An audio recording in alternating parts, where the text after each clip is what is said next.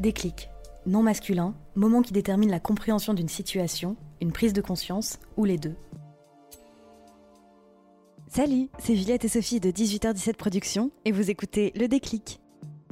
Aujourd'hui, on reçoit Caroline Briand, fondatrice de la marque de culottes menstruelles Moods. On a eu envie de la faire venir à notre micro pour parler de son déclic de lancer son entreprise, Petit 1, et d'aider les personnes menstruées à mieux vivre leurs règles, Petit 2. Pour l'anecdote, Caroline et moi, on se connaît depuis perpète. On faisait du théâtre ensemble à 10 ans et on a été dans la même classe quasiment tout le collège. Caroline, c'était la fille sportive, impliquée dans les études avec un esprit naturel de meneuse et, de surcroît, hyper sympa avec tout le monde. Absolument tout le monde. J'ai donc été aussi ravie que peu surprise de la voir se lancer avec talent et succès dans l'entrepreneuriat. Bonne écoute alors, euh, je ne sais pas si tu connais un peu le principe du déclic, mais en fait, dans chaque épisode du déclic, on fait euh, en premier lieu euh, un petit retour en arrière avec notre invité, histoire de comprendre en fait ce qui l'a mené à son déclic. Ok. Donc, en fait, je voulais savoir, est-ce que tu pourrais nous dire ce que tu as fait avant de lancer Moods Quelles études tu as faites Quels autres jobs tu as eu Et tout ça, et, etc., Ok. alors, je vais revenir aux, prémices de tout ça. Donc, euh, tu, tu, tu rejoindre au baccalauréat Ouais, bah carrément, tu reviens exactement où tu veux, c'est ton interview, c'est toi qui décides. Euh, donc en gros, moi j'ai jamais, enfin, je pense que ce qui, ce qui, ce qui me caractérise, c'est que j'ai jamais eu entre guillemets de plan de carrière. Euh, ouais. Je savais vraiment pas ce que je voulais faire et euh, donc j'ai toujours eu un parcours assez généraliste et je me suis un peu laissée guider euh, par le flow. en gros, j'ai fait un bac ES parce que j'étais ni forte en Enfin, j'avais ni d'appétence particulière pour le bac L ou pour le, bac S. Donc, je me suis dit, bon, bah, bac ES, c'est très bien. Euh, après, j'étais plutôt bonne élève, donc j'ai fait une classe prépa. Euh, je suis allée au lycée Fédère de Lille et encore une fois, en gros, bah, j'ai fait BL, qui, était, qui est une classe préparatoire un, peu, un peu hybride entre la classe prépa commerce et la classe prépa lettres. Et encore une fois, c'était parce que je je voulais pas faire commerce, je voulais pas faire lettres. Donc en fait, je me suis dit, bon, bah, le, entre deux, ça a l'air très bien. J'ai fait, euh, j'ai fait deux ans et la première année, c'est hyper bien passé. Je trouvais ça hyper bien parce que tu étais euh, vraiment challengé, tu apprenais plein de trucs, euh, tu avais aussi beaucoup de rigueur dans le travail. En revanche, la deuxième année, ça a été plus délicat. On va dire que moi, moi j'aime bien me. J'ai un grand besoin de liberté et que j'étais un peu frustrée par le, le cadre en fait de la prépa où j'ai l'impression de de consommer de la connaissance sans pouvoir vraiment me plonger dedans. Donc, ce qui fait que, et accessoirement parlant aussi, j'ai eu la rougeole euh, en février-mars, et c'est ce qui fait que juste avant le concours, donc en gros, j'ai passé les concours, mais sans grande conviction, et, euh, et après, on m'a proposé de QB, mais j'ai pas voulu, et je suis allée en fac de droit. Euh, donc là, j'ai fait deux ans à Lille, et après, j'ai fait un master 1 à la Sorbonne, mhm. en droit international. Et, euh, et, en gros, là, le Master 1, c'est là au moment où tous tes potes disent Ouais, moi je veux être euh, juge, moi je veux être euh, avocate, moi je veux faire juriste. Et là, je me disais fait, mes carreaux, tu vas être perdu dans ces trucs-là, ça te ressemble pas du tout. Encore une fois, je m'en sentais, sentais bien, enfin, j'avais aucun souci académiquement parlant, mais en vrai, je me disais Mais en fait, tu vas aller en cabinet d'avocat c'est pas du tout créatif, euh, tu, vas, tu vas être oppressé. Euh, moi, j'ai un peu de mal aussi avec euh, les règles, la hiérarchie. et je me disais, bon, c'est pas du tout, c'est pas là où tu veux aller. Et donc, en fait, j'ai passé les concours d'école de commerce. Mhm. en me disant, grosso modo, de manière un peu schématique, tu vas, tu, tu, euh, tu, vas pouvoir voyager. Euh, c'est des études qui sont hyper généralistes. Et, euh, et, et, derrière, en gros, tu feras un peu ce que tu veux et tu es sûr d'avoir un job à la clé. Quoi. Donc, en gros, j'ai passé des concours d'école de commerce. J'ai eu l'EM Lyon. donc, je suis partie à, à l'EM Lyon juste après mon master. Et là, en fait, ouais. l'EM Lyon, ce qui est cool, c'est que vu que je suis rentrée en, vu que je suis rentrée en, en parallèle, en gros, tu avais 8 mois de cours à Lyon. Et après, avais, tu faisais ce que tu veux. Donc, moi, j'ai tout fait à l'étranger. Euh, j'ai fait six mois de stage à Barcelone. Euh, après, je suis revenue euh, deux mois à Paris. Je suis repartie quatre mois à Shanghai. et ensuite, j'ai fini ma scolarité en, à Madrid, quoi. T'as bourlingué, quoi. Exactement, tout fait à l'étranger. j'ai parlé couramment, enfin, j'étais trilingue, quoi. Et, et, en gros, ce qui est cool pendant ces études-là, c'est que fait, tu fais des stages. Euh, et que bah, forcément, quand tu arrives en école de co, tout le monde veut faire du conseil, etc. Moi, je vais faire du conseil, je vais aller bosser chez McKinsey, etc., BCG. Et moi, c'est pas du tout ma cam. Et donc, au fil de mes stages, je me suis rendu compte que bah, voilà, tout le côté stratégique me plaisait, mais que j'avais besoin d'un côté beaucoup plus créatif. Euh, donc je suis allée en agence de pub pour mon dernier, euh, mon dernier stage euh, et j'ai commencé en tant que planeuse stratégique chez Fred et Farid. Et en gros, pour ceux qui ne savent pas, planeur stratégique, c'est un mix de business, de, de créa et de sociaux, où en gros, notre travail, c'est de trouver le positionnement de la marque ou du produit ou du service qui va permettre de, de, de, de convaincre le consommateur ou de travailler sur les tendances de consommation qui vont permettre derrière aux entreprises de, de répondre à ces tendances-là. Quoi. Et, euh, et, là, je travaillais sur euh, beaucoup de beaucoup de sujets différents. J'ai fait euh, du Schweppes, je fais du Coraya, je fais du Carambar, j'ai fait de Audi aussi, en solo ou, en accompagnement en accompagnant mes boss. Et en fait, Fred et Farid, c'est une agence qui est qui, à l'époque était très très intense, où en fait quand tu fais deux ans là-bas, t'as l'impression d'avoir fait six ans. Euh, et, euh, et j'avais eu cinq boss en, en, deux ans et demi. Donc, au bout d'un moment, je me suis dit, bon, écoute, faut peut-être que tu acheté un peu de stabilité. Et donc, je suis allée dans une autre agence qui s'appelle BBDO. Euh, c'est, enfin, CLM BBDO. Euh, et en fait, entre-temps, en gros, au moment où je, je pose madame chez Frère Farid et je rentre chez BBDO, euh, je, je, je, jump sur l'autre sujet, mais il y a le scandale sur les protections hygiéniques. Euh, et là, euh, là, moi, enfin, en gros, ça faisait hyper longtemps que j'ai des, des, des, idées de boîte et en gros, là commence à germer l'idée de Moods, quoi. Donc, j'ai, je, suis rentrée euh, chez BDO. Alors maintenant, je le dis, mais à l'époque, je le disais pas, en sachant en, fait que j'allais pas rester hyper longtemps parce que moi, l'idée derrière, c'était de, de, de, créer mon truc, quoi. Et ça, c'était il y a combien d'années? 2017, donc ça fait 4 ans. Ok. En gros, ça fait 4 ans et j'avais toujours eu des idées de boîte. Euh, J'avais toujours. Euh, et en fait, je m'en rendais pas compte. Et ouais, j'avais en fait, j'avais envie de. Déjà, en agence de pub, je trouvais ça très bien d'un point de vue. D'un point de vue euh, enfin pas personnel mais je vais professionnel parce que j'apprenais plein de trucs mais en fait au bout d'un moment quand tu ton taf c'est de vendre des yaourts euh, auxquels enfin même que toi t'achèterais pas ou euh, travailler sur des changements ou enfin sur des, des, des, des, plateformes de marques sur des marques que tu consommerais pas parce que tu estimes qu'elles sont pas bien qu'elles sont pas assez bonnes Bon, en gros, tu as, as, une vraie crise, entre guillemets, de valeur, ce qui est très, ce qui est très propre à notre génération, quoi. Mais, mais moi, j'ai vraiment eu ça. Et en fait, euh, bah ouais, je me rendais pas compte, mais quand j'ai dit à mes potes, je lance ma marque, ils m'ont dit, mais Caro, ça fait 7 ans que t'en parles. Je suis ah ouais, c'est vrai, parce que j'étais pas, pas vraiment au courant. Et en fait, c'est vrai que j'ai toujours eu plein d'idées. Et je m'étais jamais lancée. Et, euh, et, et, en gros, bah là, scandale sur protection hygiénique. Et j'ai été tellement outrée que j'ai commencé à, à, tout chercher. Et au, fur, au fur, et à mesure, euh, bah, au fur et à mesure, j'ai créé Moods, quoi. Et euh, alors, pour revenir à. Donc, euh, donc tu as créé Mood, donc une marque de culottes menstruelles. Mais comment tu as découvert les culottes menstruelles en fait? Tu, tu, tu, tu te souviens à peu près? En fait, l'histoire de Mood, c'est assez drôle. Euh, c'est que c'est pas moi qui l'ai découvert. En gros, je vais donc justement, je pose madame, euh, je vais euh, prendre un, je vais dîner, avec une pote dans une pizzeria, un truc un peu pourri euh, dans Paris, et, et elle, elle, elle, était partie à New York deux semaines pour juste, bah, voilà, en vacances, et elle rentre et tout, et, elle était aussi féministe, et elle me dit mais car on parle, et là je lui dis mais meuf, t'as vu ce qu'on a sur les protections hygiéniques et tout, et elle me dit ouais ouais. D'ailleurs, je rentre de New York et j'ai vu deux trucs trop cool, les box, les box de tampons bio et les culottes menstruelles. Et là, je lui dis, mais c'est quoi tes culottes menstruelles? Elle me dit, en fait, c'est une culotte, tu saignes dedans, tu la laves. Et je lui dis, meuf, texto, jamais je ne mettrai ça. Ton truc, c'est dégueulasse, jamais de la vie je mettrai ça. Euh, par contre, les, euh, les, tampons bio, why not? Et en fait, on commence à bosser à deux sur le de tampons bio. Euh, et entre temps, après, je sais pas si on reviendra là-dessus, mais en gros, elle, elle, elle, elle s'en va. Enfin, elle, elle, me dit, écoute, je suis pas très chaude, etc. Moi, je continue. Et en fait, en bossant sur les tampons, euh, je me dis, bon, t'as un super. Enfin, c'est soit un peu curieuse, teste marché. Et donc, je teste les culottes menstruelles. À l'époque, c'était des marques américaines, dont Finks. Et uh là, euh, genre, énorme révélation personnelle. où je me dis. Euh, bah, vraiment, j'étais genre. je sais pas, c'était genre une épiphanie chez moi. Je me dis, putain, c'est trop bien. Je parle à mon ex, je me dis, c'est génial, c'est une révolution, tu te rends pas compte, c'est un truc de ouf. Et, et, en, et en gros, je teste et, et je trouvais ça trop bien d'un point de vue. bah, déjà, confort parce que c'est vrai que tu as un truc où euh, bah, tu oublies carrément que tu as tes règles. Moi, je me souviens, euh, après avoir essayé, euh, j'ai pris le métro deux, trois fois. Il y a deux, trois fois où en fait, je me trompais de culotte, je mettais des culottes normales. Et en fait, j'avais oublié que j'avais mes règles. Donc, je me trouvais dans le métro en mode Ah, ouais, en fait, la meuf, tu oh as tes règles, mais tu n'as pas de culotte menstruelle. mais c'était à tel point que en fait, j'oubliais vraiment. Donc, d'un point de confort, je trouvais ça trop cool. Après, écologiquement aussi, je trouvais ça hyper, hyper intéressant parce que forcément, tu consommes, tu consommes moins. En termes de santé, euh, n'en parlons même pas parce que, tu vois, euh, bah, après, bon, ça dépend des marques, mais nous, à l'intérieur de nos culottes, c'est du coton, certifié Ecotex. Toute la production, euh, elle est faite en, Europe, donc tu sais qu'en gros, tu maîtrises ta chaîne de production et que derrière, bah, t'as pas, pas, entre guillemets, de trucs sales dans, dans, dans tes culottes, quoi.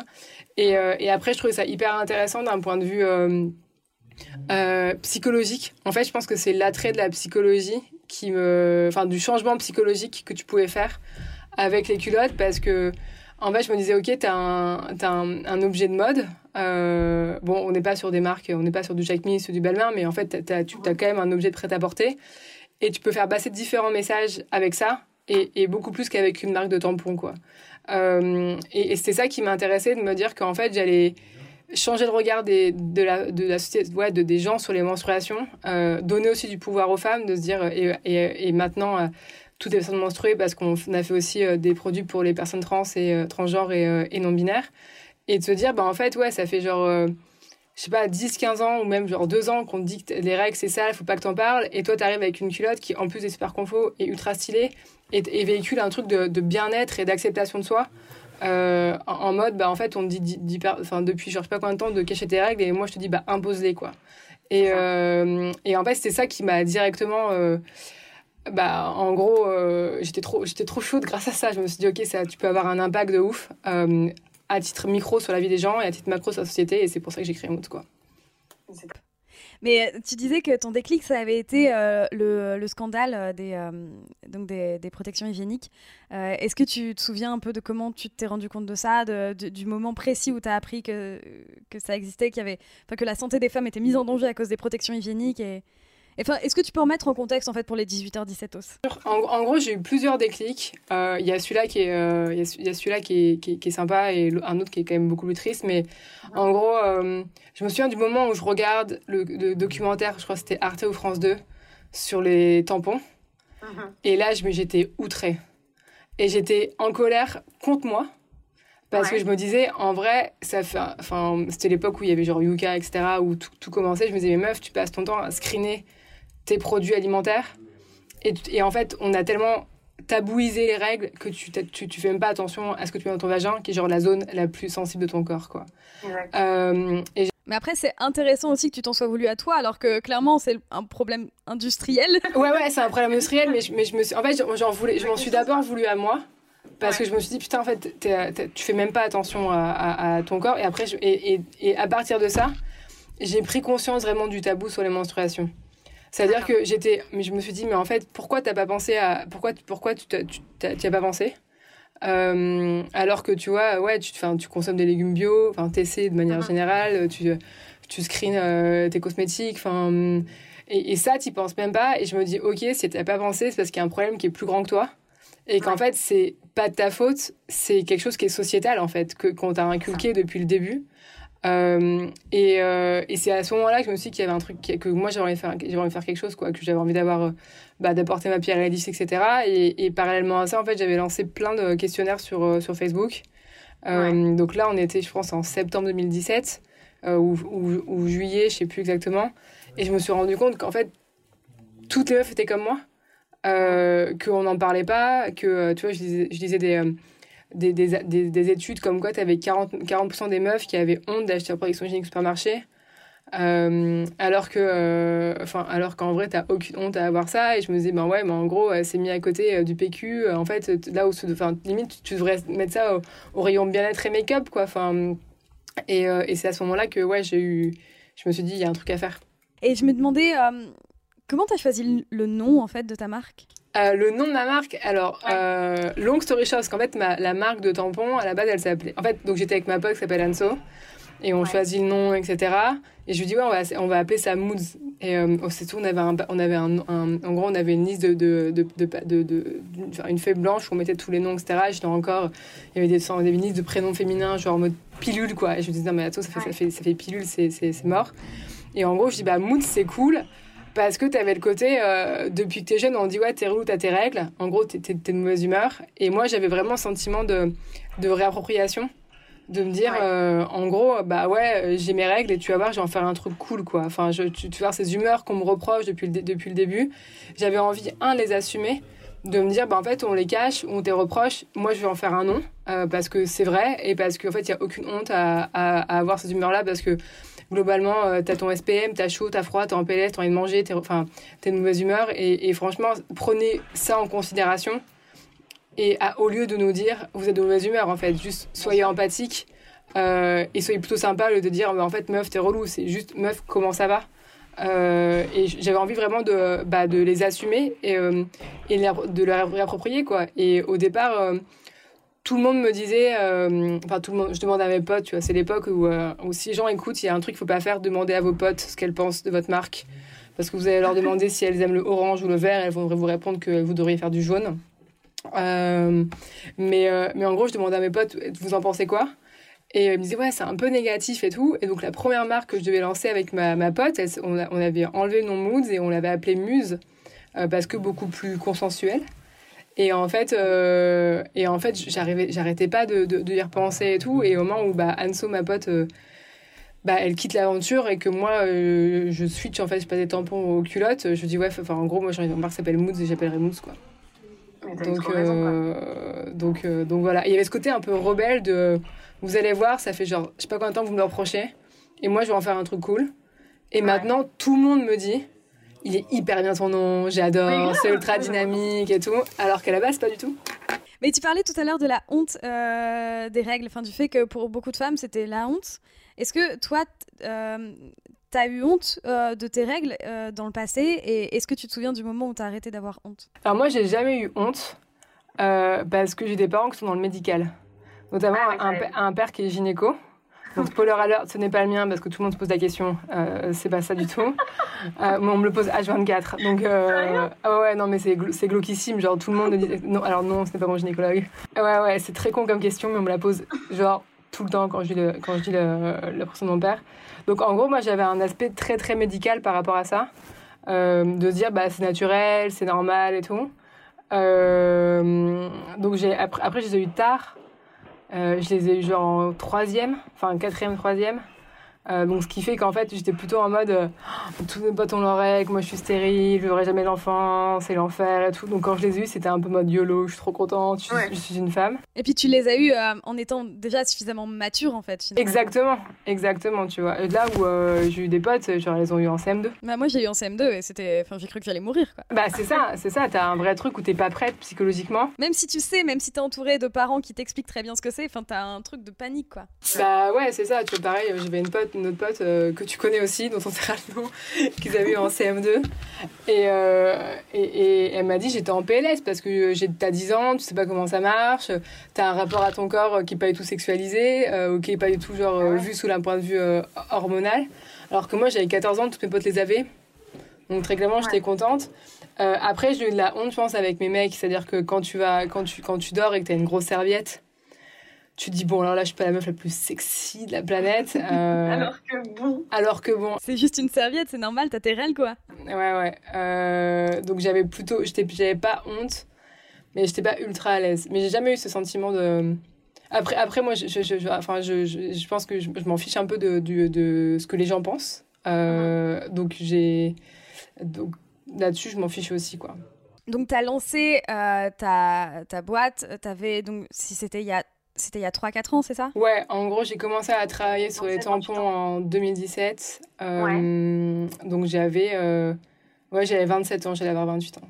Et euh, est-ce que tu as, est que as eu du mal à faire prendre ton projet au sérieux? Parce que tu es une femme, tu es jeune. Est-ce que les gens ont eu du mal à te... Alors, au niveau familial, ça a été parce que moi, j'ai mon frère qui a créé sa boîte. Ok. il a créé Horace. Je sais pas si tu connais, c'est une marque de, de c'est une marque de grooming pour mecs qui est assez connu par les mecs. Euh, et on va dire qu'il avait passé la case où mon père lui demandait euh, comment il allait faire pour ses impôts et pour l'URSSAF, euh, et que c'était pas un CDI, etc. Donc en fait, moi, je suis arrivée derrière et toutes ces questions-là, je les ai pas, je les ai pas eues.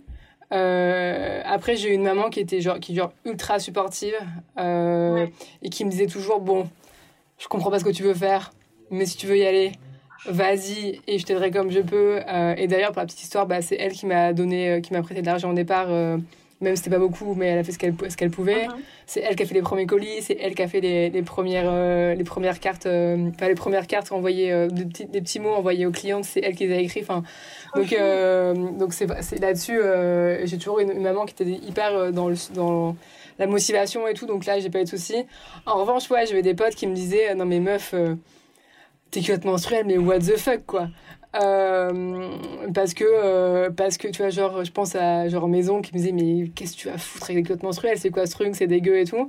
Après ils me prennent tous pour, pour voir un peu la farfelue de service. Euh, donc je pense que ça collait plutôt bien en personnage. Donc j'ai pas eu de j'ai j'ai pas eu ça. Et après par rapport à l'entrepreneuriat féminin moi c'est des choses auxquelles je fais pas du tout attention. Ça veut dire que bah je sais potentiellement que je me pris des remarques parce que j'étais une meuf etc en revanche, en fait, je, je, passe, je trace ma route, quoi. Genre, je m'arrête pas et je me dis juste, bah, ok, tu penses ça, bah, j'irai pas bosser avec toi et c'est tout. Donc, euh, j'ai pas eu de là-dessus, de, j'ai pas, ça m'a pas bloqué du tout. Parce que j'avais un entourage, et ça, franchement, je le recommande parce que j'avais un entourage autour de moi. Genre, euh, ma, ma mère était hyper là, euh, mon ex de l'époque euh, était, était aussi très, très, très présent.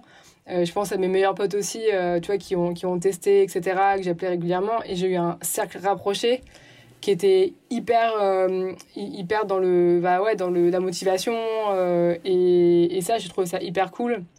Notamment toi d'avoir un mec à l'époque euh, qui était qui était hyper présent et tout je trouvais ça bien parce que bah t'as des coups de mou. Et quand Bien tu rentres à l'appart et que t'es en PLS c'est quand même bien d'avoir des gens avec toi quoi. Et c'était quoi les coups de mou que t'avais Euh, C'est quoi les obstacles que t'as rencontrés Donc, euh, juste pour l'histoire, moi, j'ai- vraiment commencé à travailler sur Mousse début 2018. Et mon associée Claire, elle m'a rejoint euh, fin avril euh, 2019, grosso modo. Et donc, les premières culottes, j'étais solo quand je les ai lancées. En gros, j'ai commencé à travailler sur, sur des protos, etc. Et j'avais toujours un plan B. Mais mon, et, et j'arrive à, à l'usine, c'est la première fois que je vais à l'usine au Portugal. Je connaissais personne et tout, j'avais fait une micro-commande. Et en fait, le, fournisseur de tissu s'était trompé de tissu. Et les culottes, c'était des couches, quoi. Euh, donc là, j'arrive au Portugal et en fait, je me dis, bon, en fait, meuf, tu vas, là, ce que tu vas commercialiser, c'est- des pampers, c'est pas du tout possible. Donc j'arrive à activer mon plan B. Il m'active mon plan B et là, je reçois les culottes définitives euh, avec l'élastique et tout. Et je me dis, bon, tu vas, les commercialiser. Quand même, teste l'élastique. Euh, et donc là, je fais 8, 10, 10, euh, 10, 10, 10, euh, machines à laver. Et en fait, je le sors au bout de 3, au bout de trois machines à laver. Il n'y avait plus d'élastique. Les culottes, elles étaient genre en l'air et tout. Et euh, et il y avait plein de marques qui se lançaient. Et, et je me souviens que mon mec, il rentre et il me fait une blague pourrie. Je lui dis, ah, mes élastiques ne marchent pas. Il me fait une blague pourrie. Et là, j'explose en larmes. Euh, vraiment en mode, en mode larmes d'adolescente quand tu t'es fait larguer par ton premier amour, quoi. Et, et je pleurais, je pleurais, je pleurais. Et je voyais la tête de mon ex en mode déconfit, en mode j'ai fait une énorme connerie alors qu'elle a juste fait une petite blagounette pourrie. Euh, et ouais, je crois que j'ai pleuré pendant une heure. Et après, je me suis dit, bon, bah, de toute façon, euh, t'as pas de solution. Et en fait, j'ai ouvert mes ventes le lendemain sans avoir d'élastique. euh, en mode, euh, en, mode, de toute façon, euh, t'es dos au mur. euh, t'as d'autres marques qui se lancent. Si t'attends d'avoir ton produit fini, tu vas attendre un mois et demi. Donc en fait, j'ai ouvert en précommande. Et j'en ai, vendu plein le, le- le premier jour, quoi. Mais quand j'ai ouvert, j'avais pas le produit fini. Ah, c'est dingue ça Ouais, ouais comme quoi, faut, faut, parfois, faut tester, quoi. Mais ouais, j'ai fait, fait ça comme ça. Et t'as jamais regretté, enfin, en voyant, enfin, tu sais, à ces moments-là de galère pure, euh, tu regrettais pas euh, en te disant, euh, en fait, j'avais une voie toute tracée, j'aurais pu rejoindre une entreprise ou rester dans une entreprise et pas m'emmerder avec ce genre de truc? Ou est-ce que c'est au contraire, ça te mettait le feu de la réussite, l'envie de? J'ai jamais eu envie de réussir. Ouais. Euh, j'ai jamais. En fait, je trouve que le concept de réussite, il est hyper, il est hyper, hyper complexe. ouais, donc faut voir au cas par cas selon les Exactement. Je me suis jamais dit, tu vas, tu vas devenir numéro un quand t'es lancé. Ouais. Je me suis jamais dit, et c'était pas mon objectif. Ouais, tu voulais juste faire ta place, c'est ça? Je voulais juste lancer. Euh. Je voulais juste tester. euh, et et j'avais pas de. Toi, tes entrepreneurs, et surtout euh, en ce moment, euh, la mode, c'est genre faire la plus grosse levée, euh, être dans les, trous de, tous les bons trucs de talk, etc. Moi, je voulais, j'ai jamais voulu faire ça au départ. En fait, Ouais. je, je me suis jamais dit, je, ouais, je, veux- je vais devenir genre glossier, tu vois. Alors, je le mettais sur des slides parce qu'il fallait faire des prêts. Mais, mais en gros, au départ, j'avais qu'une ambition, c'est de voir si mon idée elle marchait. Euh, et d'avoir l'impact sur la vie des femmes. Dans la vie des femmes. Euh, donc, euh, donc et, et en fait, j'étais tellement attachée à cette idée et je kiffais tellement faire ce que je voulais, en gros, d'être ultra libre que j'ai jamais regretté. Et toi, même aujourd'hui, quand je- en fait, même parfois, tu as des moments où c'est dur et tout. Et je trouve ça plus dur aujourd'hui qu'au début. Euh, Ah ouais? ouais, largement. Bah, je trouve que t'as. En fait, quand t'es solo, t'es solo. Si tu, si tu perds, tu perds pour toi, quoi. Là, tu vois, ça fait, en, ça fait deux ans qu'on a lancé, on est, on est 20-25 dans l'équipe. Euh, donc, euh, on va encore continuer à grossir l'année prochaine. Enfin, il y a, y a, plein de choses. et quand tu perds, tu perds pour, les, tu perds pour ton équipe, quoi. Et, et je trouve ça beaucoup plus... Tu as plus d'enjeux maintenant qu'en fait, quand tu es chez toi dans ta chambre, au pire, au pire, tu perds quoi? Tu perds 10 000 euros? Alors, c'est une somme, tu vois, mais tu perds 10 000 euros. En vrai, tu as 28 ans. Euh, tu as un crédit, moi j'ai un crédit à la consommation, fine, mais, euh, mais en, en, sortant, enfin, en, en avançant, tu peux t'en sortir. 10 000 euros, c'est rien à l'échelle d'une vie. Quoi. Alors que quand maintenant, tu as des salaires à payer, euh, tu as une équipe et tout, c'est pas, c'est pas, le même, euh, c'est pas le même enjeu. Et puis aujourd'hui, tu as tout ce qui est aussi. Bah, moi, je trouve ça dur de, de manager une équipe. alors que quand tu es tout seul, il y a que toi, quoi. Ouais, je comprends. Bah, en fait, ouais, le management, c'est pas inné, quoi. C'est un truc. Je trouve ça ultra dur. Moi, je trouve que c'est le plus dur. C'est le plus dur de tous les trucs euh, de, de, quand tu lances un Les rapports humains, c'est le plus dur parce qu'en fait, tu as toujours un truc de. Euh... Déjà, il faut, faut, savoir que toi, c'est ton bébé. Euh, c'est pas le c'est pas ceux des gens que que t'embauches parce que euh, tu peux pas demander à des gens que que t'embauches de, de travailler autant que toi donc bah forcément tu vois enfin moi euh, genre mes enfin mon équipe elle doit enfin il y a, y a, pas c'est exceptionnel, mais il n'y a pas de nocturne. Les gens, ils arrivent, il est 9h30, 10h, ils partent à 10h, 18h, 18h 19h. dès qu'ils font une nocturne, euh, le lendemain, ils ont euh, leur, euh, leur, leur récup, etc. Et, pour moi, c'est hyper important parce que bah, justement, en agence, c'est pas comme ça. donc, tu as ça. Et puis après, tu as, tout le côté communication de, de comment tu communiques avec les autres, etc. Et puis, tu as le sujet de, en fait, bah, quand tu es une boîte et que tu es la fondatrice, tu vois, je suis en train de me dire, en fait, j'ai un, as l'incarnation et tu as les gens qui veulent aussi que tu passes du temps sur leur sujet et toi, tu as, 50 000 sujets et tu pas le temps, en fait.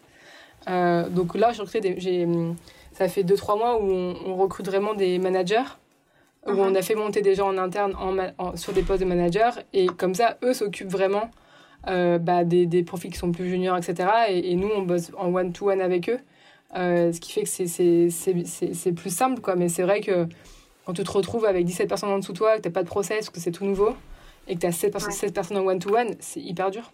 Tu m'étonnes. Ouais, là, du coup, ça fluidifie cette nouvelle organisation. Ah ouais, ouais, bon, on a beaucoup bossé avec Claire et ça fluidifie de ouf. Et, euh, et, tu vois, on a pris une consultante externe pour le faire, etc. Et bah oui, ça coûte de l'argent, mais je, je recommande vraiment parce que hum, moi, je vois vraiment la différence. Alors, tout n'est pas parfait, il y a des trucs. Enfin, l'humain, parfois, tu as des gens avec qui ça hyper bien collé, et tu en as avec qui ça fonctionne moins bien. Euh, bon, ça, forcément. Euh, sur 20-30 euh, personnes, tu peux, tu peux pas avoir un, strike et t'entendre bien avec tout le monde, ça c'est normal, tu vois, et c'est des logiques euh, humaines, euh, on va dire classiques d'affinité.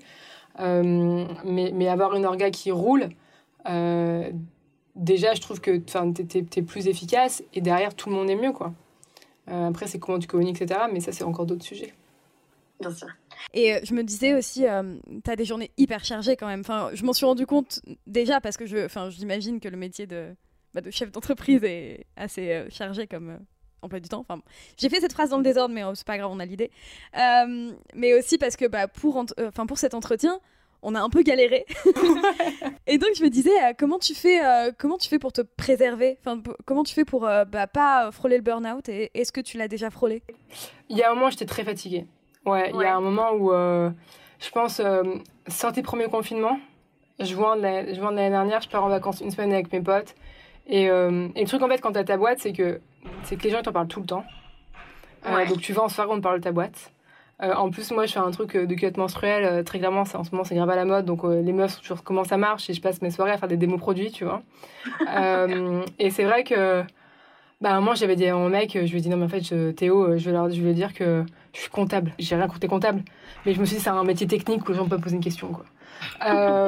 donc, donc c'est vrai qu'en fait, tu vis tout le temps. Enfin, moi, j'y pense tout le temps. Euh, j'ai mes idées souvent entre minuit et une heure du matin.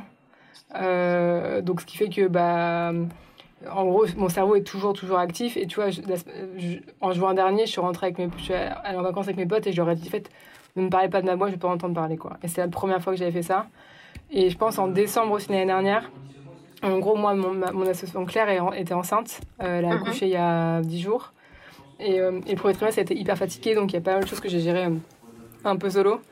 Et j'étais épuisée. Genre vraiment, vraiment, vraiment fatiguée. Euh, donc là, là, je me suis dit, bon, il va que tu ralentisses un peu.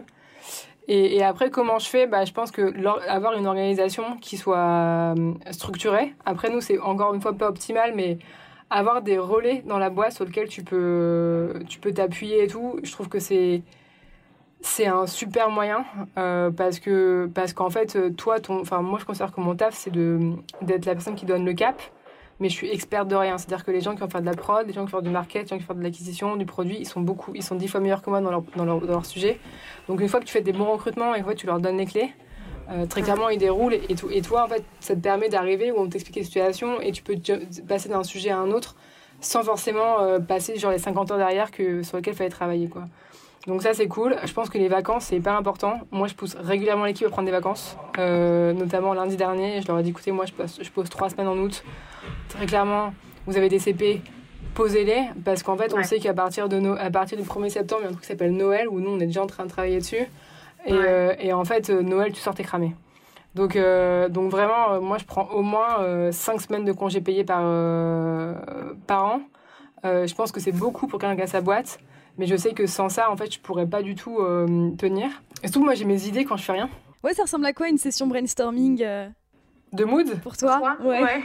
Bah, alors moi, j'ai beaucoup d'idées quand je fais la vaisselle. Ah ouais, trop euh, Mais là, j'ai un lave-vaisselle, donc ça tue un peu ma créativité. euh, c'est bon pour la planète, mais c'est moins bon pour la créativité. Exactement. Non, mais tu sais qu'il y avait une étude comme ça, euh, je crois que c'était un, ingénieur hyper connu, euh, qui disait que le lave-vaisselle allait tuer la créativité parce qu'en fait, tu...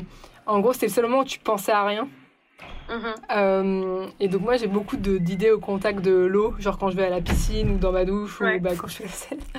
Euh, et après une session brainstorm en interne, bah, moi en fait je suis même, enfin pour te dire moi aujourd'hui je fais même plus les sessions brainstorm. Ah ouais. euh, bah non parce qu'en fait vu que je suis solo, qu'on est 22, euh, en gros les, les équipes et tu vois en interne. Bah, j'ai une head of brand qui a 10 ans d'expérience, j'ai une directrice artistique avec qui bossait chez Fred et Farid qui a 8-9 ans d'expérience. Dans l'équipe market, elles sont 8 ou 9. Euh, en gros, elles font leur, leur brainstorm interne et moi, elles arrivent à me présenter des idées. Et en gros, à la fin, on, on, enfin, moi, j'arrive au stade à, la, à, la, fin, quoi, à savoir, euh, ok, vous avez déjà des idées et je choisis pas mes idées. Et s'il y en a pas qui me plaisent, elles repartent en brainstorm. Mais les brainstorm avec toute l'équipe, je le fais avec le comité de direction, mais je le fais pas avec tout le monde. Ok. Mais, mais le truc, c'est que ça, par contre, ce que, ce que moi, j'ai aucune, enfin, j'ai pas du tout de rapport hiérarchique euh, C'est-à-dire que, tu on, en parlait il y a deux jours euh, avec, avec le codir et tout. Moi, j'ai pas du tout envie d'être la meuf où, en gros, t'es stagiaire, je te parle pas. C'est-à-dire que s'il y a un sujet et que c'est la stagiaire qui, qui, le, qui le traite, en fait, j'ai aucun mal à aller passer mon après-midi avec, tu vois, il y a Célestine euh, en e-commerce, à m'asseoir avec Célestine pour comprendre comment ça marche et comment optimiser, quoi. C'est juste qu'en fait, d'un point de vue de, des, des, des process d'organisation, c'est plus simple comme ça. J'ai repensé euh, bah, en préparant l'interview. En fait, la première fois que j'ai entendu parler de Moods, euh, bah, c'est en découvrant le compte Instagram. Et puis aussi, je savais que tu étais derrière. Et tu vois, c'était encore tout petit. Et là, maintenant, tu as, mais je sais plus combien d'abonnés. Ça marche trop bien. Combien 100 000, on, on est à 103. Bien joué. Merci. Bien joué. Et euh, bah, tu as, une équipe de entre 20 et 25 personnes et tout ça. Est-ce que, euh, est-ce que le succès a été par. Enfin, genre fulgurant ou est-ce que ça a été une, euh, une, courbe constante? Ça a été une courbe constante de croissance fulgurante. Oh, waouh Voilà, vraiment. Meilleur, bah, meilleur combo, quoi. meilleur combo. Euh, l'année dernière, on fait une très, très, on fait une très, très grosse année. Euh, et l'année dernière, il faut savoir qu'il y, y, a un an, on était Claire et moi et quatre stagiaires. Ah ouais, c'est rien, quoi. Non, bah, et, franchement, on, a, on a une. Bah, c'est ça, et c'est toi ton rôle, tu vois, j'en parlais. Enfin, c'est vraiment le sujet actuel, c'est qu'en gros moi, je passe de gérer. Euh, enfin, c'était des pépites, hein, vraiment, les cas stagiaires. Euh, on les appelle avec on les appelle les fantastiques forts, tu vois. Enfin, c'était des, des de pépites, euh, trop bien. et, on avait un vrai sentiment de, cohésion et tout, qu'on a toujours gardé malgré le fait que ce soit plus, soit plus grosse équipe. Mais, mais, mais et là, tu vois, je me retrouve, bah, j'ai 30 ans. Potentiellement, je, je fais partie des. Enfin, sur le codir, ils ont pratiquement tous mon âge. Claire est plus vieille que moi. Et je me dis, en fait, comment tu passes en un an de gérer stagiaires à genre l'idée un groupe de six personnes qui ont genre soit, soit ton âge soit soit sont soit ouais qui ont soit ton âge soit ils sont plus euh, bah, plus vieux et, euh, sachant qu'ils sont experts dans leur domaine toi tu l'es pas. Euh, donc ça demande en fait de se réinventer ça demande de se réinventer de manière hyper hyper rapide et, et, et, moi je trouve ça trop bien. Et sur le compte Insta pardon ouais sur, sur la, la, croissance fulgurante je sais que le compte Insta, c'est juste un indicateur. Ouais, mais en gros, c'est proportionnel. C'est quand même un bon indicateur du succès de, de, la marque. Ouais, ouais. Euh, bah, en fait, on a, je pense que on a été la marque qui a été la plus.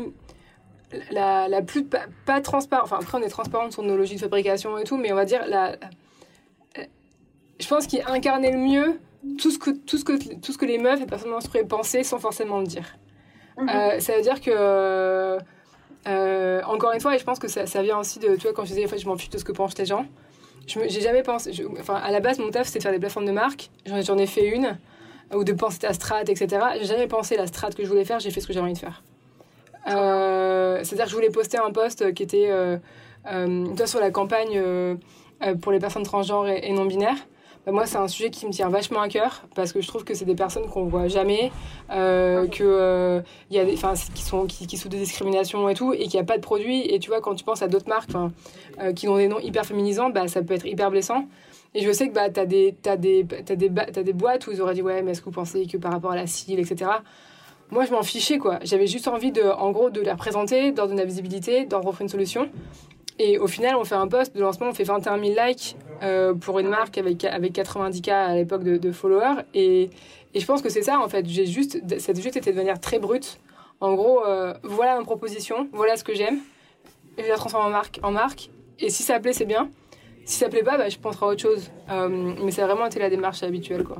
Est-ce que ce projet et le fait que tu t'éclates dans ton projet actuel, donc dans Moods, euh, est-ce que ça te donne envie de lancer euh, d'autres projets de ce type? Ou est-ce que tu as vraiment envie de te focus sur Moods?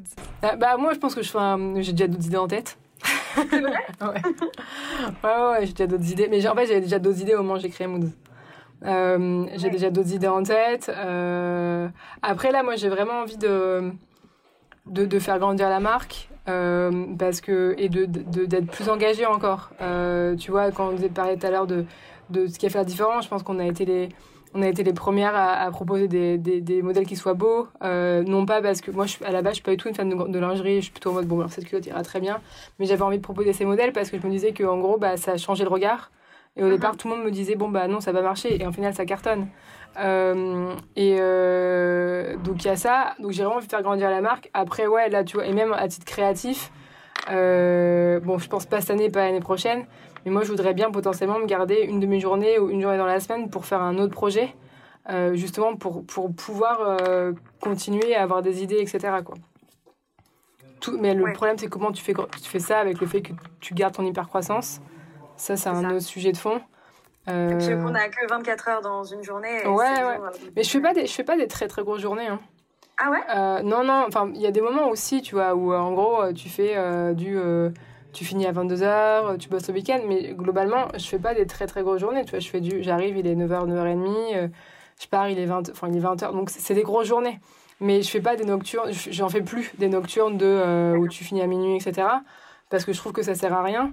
En revanche, t'arrives, t'arrives le matin, enfin, moi, c'est ce que je dis à mon mec, j'arrive le matin, tu, tu pousses la porte du bureau, tu sais que c'est non-stop jusqu'au moment, moment où t'arrêtes. Et, et, tu vois, tu peux avoir des pauses déj, là, je, là, je recommence avec les terrasses, mais sinon, j'en avais pas.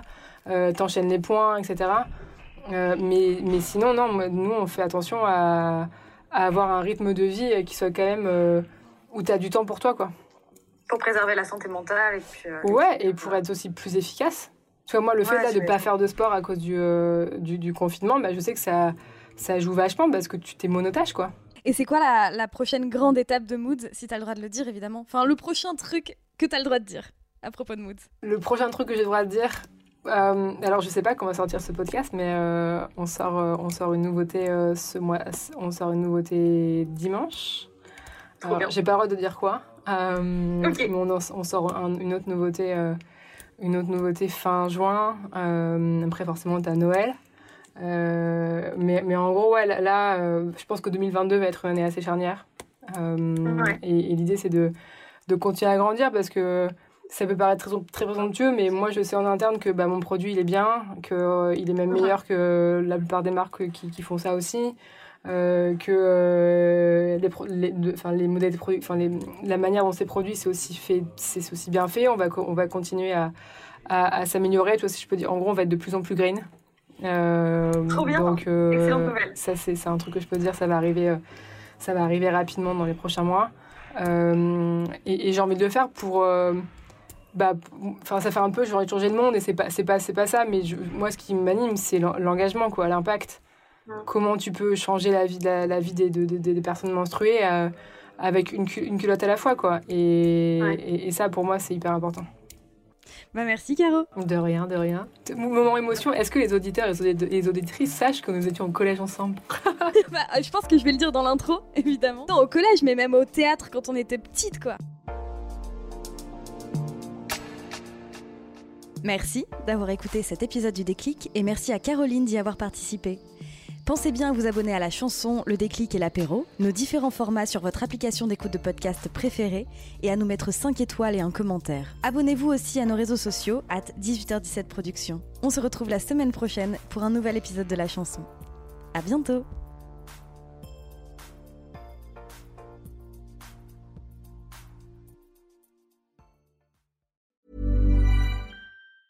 Planning for your next trip?